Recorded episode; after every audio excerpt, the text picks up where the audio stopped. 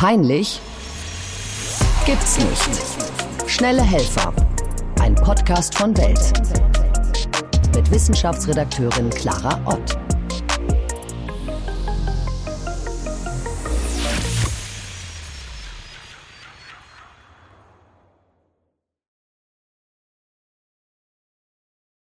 Herzlich willkommen zu Peinlich gibt's nicht, schnelle Helfer. Unser Thema heute: Wie kann ich Sexpannen mit Humor nehmen? Sex ist schließlich alles andere als perfekt. Mann wird nicht hart genug, Frau nicht feucht genug, dazu mag einer mehr Licht, der andere mag vielleicht sowieso ganz andere Stellungen. Doch wie redet man darüber? Und die wichtige Frage, wie und wann darf man überhaupt im Bett lachen?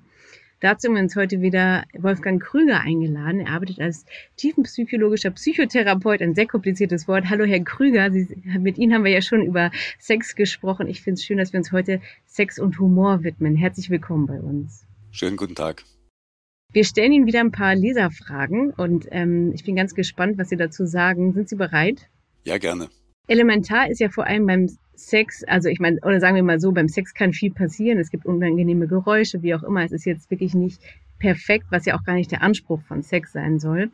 Viele Menschen haben aber trotzdem Angst vor so unangenehmen Momenten. Die erste Zuschrift eines Hörers ist: Wenn ich es nicht schaffe, eine Frau zum Lachen zu bringen, bevor das Thema Sex überhaupt relevant wird, brauche ich im Bett nicht plötzlich den Komiker zu geben, oder? Und an dieser Zuschrift habe ich gedacht, naja, da müssen wir vielleicht gleich als erstes mal differenzieren, oder Sie müssen uns das bitte erklären, der Unterschied zwischen Witze reißen und sich lustig machen und etwas mit Humor nehmen. Das ist ja ein wirklich schmaler Grat, Herr Krüger, ne? Zunächst einmal ist Humor vor allem die Fähigkeit, über sich selbst zu lachen. Es gibt ja viele Leute, die Witze erzählen, aber überhaupt keinen Sinn haben bei Komik, wenn im eigenen Leben was schief geht. Und wir wissen tatsächlich, wenn wir den anderen zum Lachen bringen, dann entsteht ein Gefühl von Leichtigkeit. Und diese Leichtigkeit ist mit der Liebe verwandt. Und dann tanzen sehr leicht die Hormone. Und die beste Möglichkeit, den anderen zu verführen, sind zwei Dinge: dem anderen Anerkennung geben, das lässt uns schweben, und die Tatsache, den anderen zum Lachen zu bringen. Und wenn das gelingt, ist die Wahrscheinlichkeit groß, dass man in der nächsten Viertelstunde miteinander im Bett liegt. Oh, das ist schön. Das ist, glaube ich, etwas, was viele vergessen, weil es ja auch oft mit Leistungsdruck verbunden ist, manchmal sogar bei Männern mehr, wobei der Leistungsdruck sich vielleicht unterscheidet darin, dass die Frau denkt, sie muss perfekt aussehen. Vielleicht können Sie doch mal kurz erklären, der Humor, den man zum Beispiel jetzt beim Date hat, beim Abendessen, inwieweit unterscheidet er sich denn vom Humor beim Sex? Oder ist es eigentlich, wie Sie gerade gesagt haben, dieselbe Art des Umgangs? Das ist eigentlich die gleiche Art des Umgangs, dass wir eine gewisse Art haben, das Leben auch mit einer gewissen Komik zu sehen. Humor ist ja immer, dass ich einen gewissen Abstand habe und dann das Leben aus einer anderen, leichteren Warte heraus sehe. Dieser Schwung von Humor und von Komik, den ich habe, den habe ich sowohl beim Abendessen als auch später im Bett. Unangenehm wird's ja immer, wenn jemand nicht über sich selbst lachen kann, ne? Also man darf sich nicht über andere erheben. Es ist ja genau diese feine Linie beim Sex. Man soll jetzt nicht klassische Situationen, jemand kann nicht, sagen wir mal, ist jetzt sehr klischeehaft, der Mann kriegt keinen hoch, dann soll man natürlich nicht darüber lachen als Frau, sondern wie könnte man so eine Situation entkrampfen dann als Frau, die dem Mann so ein bisschen diese Scham nehmen möchte? Ich will das mal generell sagen. Das Interessante ist, dass zum Beispiel Kinder bei vielen Sachen gar keine Schamgefühle haben, dass die zum Beispiel bei Pupsen und anderen Sachen, das finden die alle unendlich komisch. Und wir müssten uns diesen Zugang zur Unbefangenheit, den müssten wir wiederkriegen. Und ich kenne relativ viele Männer zum Beispiel, die ausgesprochene Schamgefühle haben, wenn sie im Bett mal keinen hochkriegen. Nicht? Und da müssen wir eine ganz andere, lockere Einstellung kriegen, dass man als Mann zum Beispiel der Frau sagt, weißt du, heute ist ein bisschen schwierig, mein Schwanz macht gerade Urlaub, ja. Und wenn ich diese gelassene Einstellung habe, ist die Wahrscheinlichkeit groß, dass beim nächsten Mal es leichter geht. Aber stellen Sie sich mal vor, da hat jemand das Gefühl, ich bin ein absoluter Versager. Dann wird das nächste Mal die Sexualität wie eine Prüfungssituation sein, weil der ganz genau darauf achtet, im Grunde, schafft er das jetzt oder schafft er es nicht? Also jede Form von Gelassenheit, die ist dann völlig draußen, sondern es geht dann nur noch darum, quasi eine Prüfung zu bestehen. Und das macht die Sexualität dann ausgesprochen schwierig. Ja, oder man müsste als Mann zum Beispiel sagen, du machst mich nervös, ich bin so verliebt, keine Ahnung. Und dann kann die Frau in diese Situation reingehen und, keine Ahnung, ihn durch Streichen oder Rückenmassage oder irgendwie etwas. Man kann ja auch was anderes dann machen, ne? Also man kann sagen, lass uns ein bisschen Fernsehen gucken, aber man kann auch sagen, naja, dann komm her, ich nehme dich in den Arm, wir machen irgendwas anderes. Das ist ja quasi das Angebot, was man dadurch auch macht, durch den Humor, ne? Richtig, das ist ja eine Erfahrung quasi, dass in dem Augenblick, wo man das mal sein lässt und gar nicht mehr darauf eingeht und man massiert sich den Rücken und man albert im Grunde rum und plötzlich steht er wieder, ja. Das heißt, in dem Augenblick, wo wir nicht darauf achten und wo wir daraus kein Drama machen, gelingt es häufig viel eher im Grunde, als wenn ich völlig angespannt bin. Ja, das hat ja auch oft was mit dem Kopf zu tun. Also kommen wir mal zu den unterschiedlichen Orgasmusbedürfnissen, wobei das auch nochmal ein großes Thema ist und wir ja leider heute nicht so viel Zeit haben. Aber ein Mann hat geschrieben, ich kenne etliche Frauen, die beim Sex nicht oder nur sehr schwer kommen können. Hoffe, es liegt nicht an mir. Aber die Varianz der Frauen ist wirklich enorm. Was die eine toll findet, turnt die andere ab. Ich bin sehr davon überzeugt, dass das Thema Orgasmus die Frauen unter enormen Druck setzt, weil die wenigsten problemlos mit dem Partner kommen können. Ich bin mittlerweile Mitte 40 und muss mich selbst auch bemühen, wenn ich kommen möchte. Früher war das undenkbar. Herr Krüger, das ist jetzt so also ein bisschen die andere Seite. Wie bewerten Sie denn überhaupt auch die Wahrnehmung der unterschiedlichen Geschlechter über den Orgasmus? Ich meine, ich habe ja eben auch sehr klischeehaft von den Männern gesprochen. Sind wir uns da vielleicht viel ähnlicher? Ich meine, Frauen werden vielleicht dann nicht feucht genug und können sich nicht locker lassen. Man muss sich auch locker lassen, um überhaupt sich fallen zu lassen und kommen zu können. Das ist ja bei Männern und Frauen eigentlich ähnlich, ne? Oder gibt es große Orgasmusprobleme, die man verstehen muss, um überhaupt darüber ein bisschen schmunzeln zu können? Also ich denke zunächst einmal, dass wir im Laufe des Lebens, wenn wir älter werden, werden wir uns ähnlicher. Wenn Sie mit jungen Männern sprechen, dann werden die häufiger erzählen, dass die mehr oder minder immer können und immer wollen und dass es dort einen Konflikt gibt, weil die Frauen ein längeres Vorspiel haben möchten und dann die Männer eher zu etwas Geduld mahnen, aber ältere Männer haben genauso Schwierigkeiten dann und brauchen dann ein Vorspiel, um überhaupt in Gang zu kommen. Aber wir haben ein Kernproblem bei Frauen, nämlich, dass sie zum einen auf ein doch aus längeres Vorspiel angewiesen sind oder sie brauchen eine Atmosphäre von Wertschätzung, von Respekt, von sich gemeint fühlen, damit überhaupt die Bereitschaft zur Sexualität entsteht. Und das zweite Problem ist aber, dass viele Frauen nur zum Orgasmus kommen, wenn sie auch in der Sexualität zum Teil sich selber befriedigen. Und das war früher immer ein Punkt, wo Männer leicht gekränkt waren, weil sie das Gefühl hatten, die Aufgabe, Frauen zum Orgasmus zu bringen, das ist eigentlich die Rolle ihres eigenen Schwanzes. Also die Männer fühlten sich so etwas, sag ich mal, hinten angestellt und fühlten sich im Grunde gekränkt. Und hier müssen wir gucken, dass Sexualität etwas Spielerisches hat und wir müssen, tolerant sein und Männer müssen lernen, dass Frauen ihren eigenen Weg finden müssen und finden sollten zu ihrer eigenen Erotik, was man dann in der Sexualität integriert. Ja, ich habe noch eine passende Frage dazu, die ich eigentlich später erst stellen wollte, aber weil wir gerade schon so ein bisschen darüber reden. Es gibt ja zum Beispiel bei Frauen spezielle Sextoys, die jetzt gar nicht einen Schwanz ersetzen können. Klitorisstimulatoren, zum Beispiel so Auflegevibratoren, die ganz anders funktionieren als die menschliche Zunge, die man ja zum Beispiel einsetzen könnte, um die Sexualität, die Paarsexualität zu erweitern. Wie kann man das denn humorvoll integrieren, dass der Mann auch das nicht als Konkurrenz sieht? Also ich finde, wir sollten alles im Grunde ausprobieren und ich habe viele Paare, gerade Jüngere, die vieles ausprobieren und machen und samt Fesseln spielen und Sextoys. Wobei das Interessante ist, dass nach einer gewissen Zeit die meisten das doch wieder beiseite legen. Und es gibt dann, wenn Paare eine große Vertrautheit haben, sogar eine gewisse Renaissance des Blümchensex. Das heißt, dass man alle Dinge weglässt und dann das Gefühl hat, wenn man sich in der Sexualität begegnet, wenn eine Sexualität kommt, wo man auch miteinander redet, wo man sich anguckt und sich wirklich aufeinander einlässt, dann hat man mitunter das Gefühl, das gibt eine Leidenschaft, das gibt so viel im Grunde an Gefühl, dass einem fast das Gehirn wegspringt und die Leute haben das Gefühl, sie wollen dann gar keine Ablenkung mehr haben, sondern du und ich, wir beide miteinander im Sexualakt, das kann etwas unendlich Aufregendes sein. Ja, und wo Sie Blümchensex ansprechen, das ist ja klassisch dann die Missionarsstellung, wo man sich auch in die Augen schaut, ne, was ja super intim ist. Aber da wir über peinliche Momente sprechen, man kann auch irgendwie, man verzerrt das Gesicht, man macht komische Verrenkungen. Also es liegt ja auch immer sehr viel so, also nicht Lächerlichkeit drin, aber es ist ja schon schön, wenn man sich anlächeln kann und über so Geräusche oder wenn jetzt jemand pupst, wie Sie eben die Kinder angesprochen haben, ne?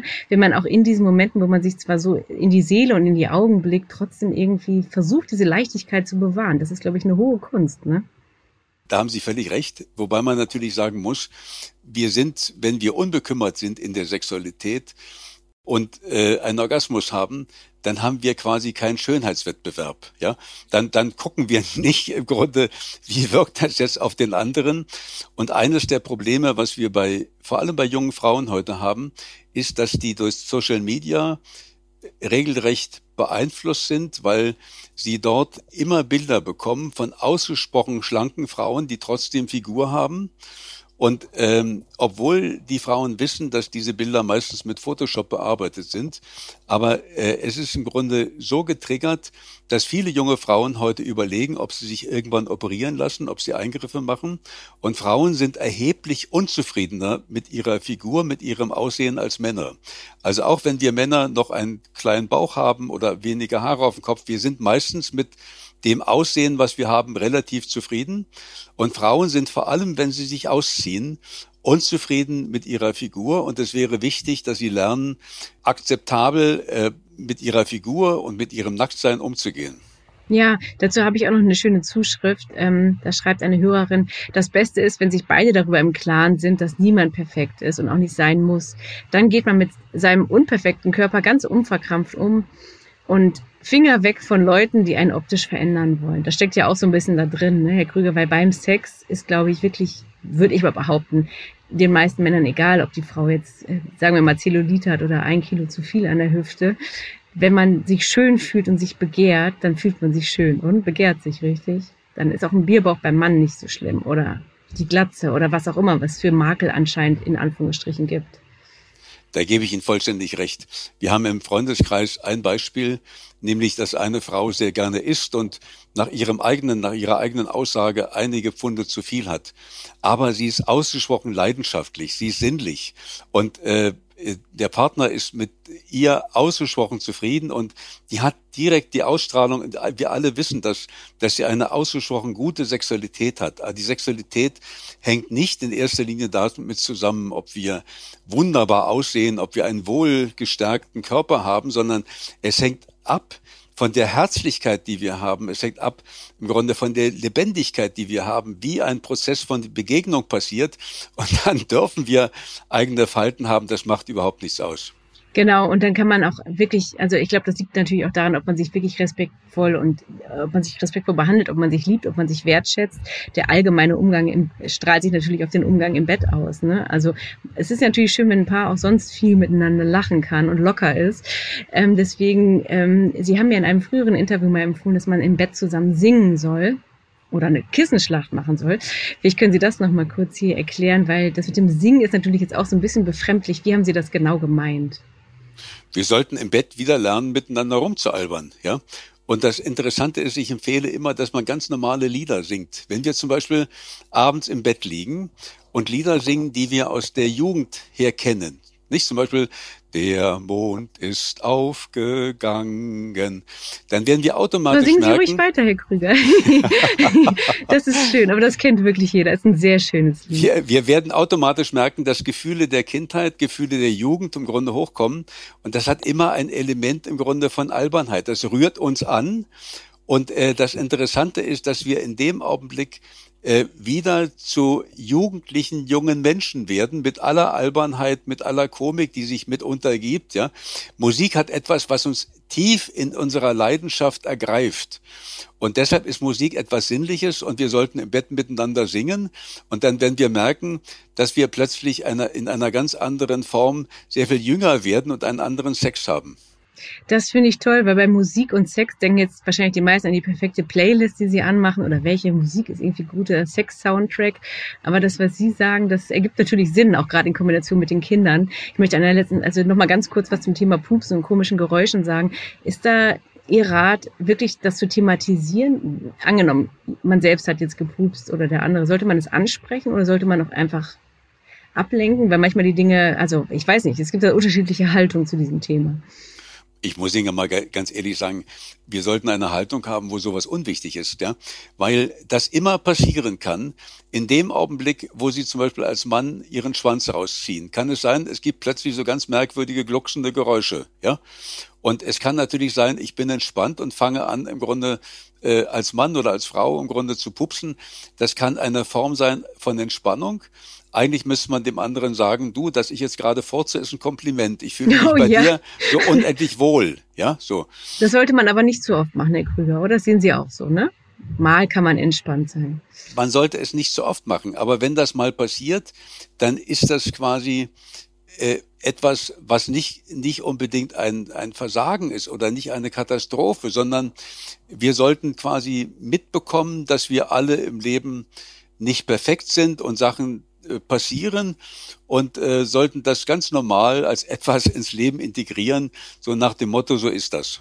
Genau, so wie wenn man beim Sex zum Beispiel mal noch auf Toilette muss, das sollte man ja auch ansprechen, ich muss mal gerade auf Klo, weil, ne, also solche Dinge, das ist natürlich in einer Partnerschaft allgemein, wenn man zusammen ist, unweigerlich hat man diese Momente im Alltag. Aber ich glaube auch, dass es nicht so weh tut, wie man manchmal denkt, ne, die Dinge anzusprechen, sondern es kann einem wirklich diese Leichtigkeit zurückgeben, von denen Sie am Anfang gesprochen haben. Ich wollte Sie eigentlich am Ende jetzt noch fragen, was Sie gerne im Bett machen, ob Sie gerne singen, aber vielleicht haben Sie noch einen anderen Tipp, wie man peinliche Erlebnisse, im Bett ist ja auch wieder so ein Klischee, oder beim Sex, wo auch immer man ihn gerade hat, was man noch so tun kann als Tipp, wenn man jetzt denkt, oh Gott, ich schäme mich, ich wäre jetzt so gerne unsichtbar, statt hier nackt mit der Person neben mir zu liegen. Ich bringe Ihnen noch ein Beispiel. Ich habe vor vielen, vielen Jahren, vor 20 Jahren einen Vortrag gehalten mit dem Thema Lust und lustig und habe dazu aufgefordert und habe gesagt, die Lust steigt, wenn wir im Bett lustige Situationen herstellen. Es gab eine große Aufregung. Die Kollegen haben mir gesagt, ich würde die Sexualität nicht ernst nehmen. Also Sexualität sei nicht lustig.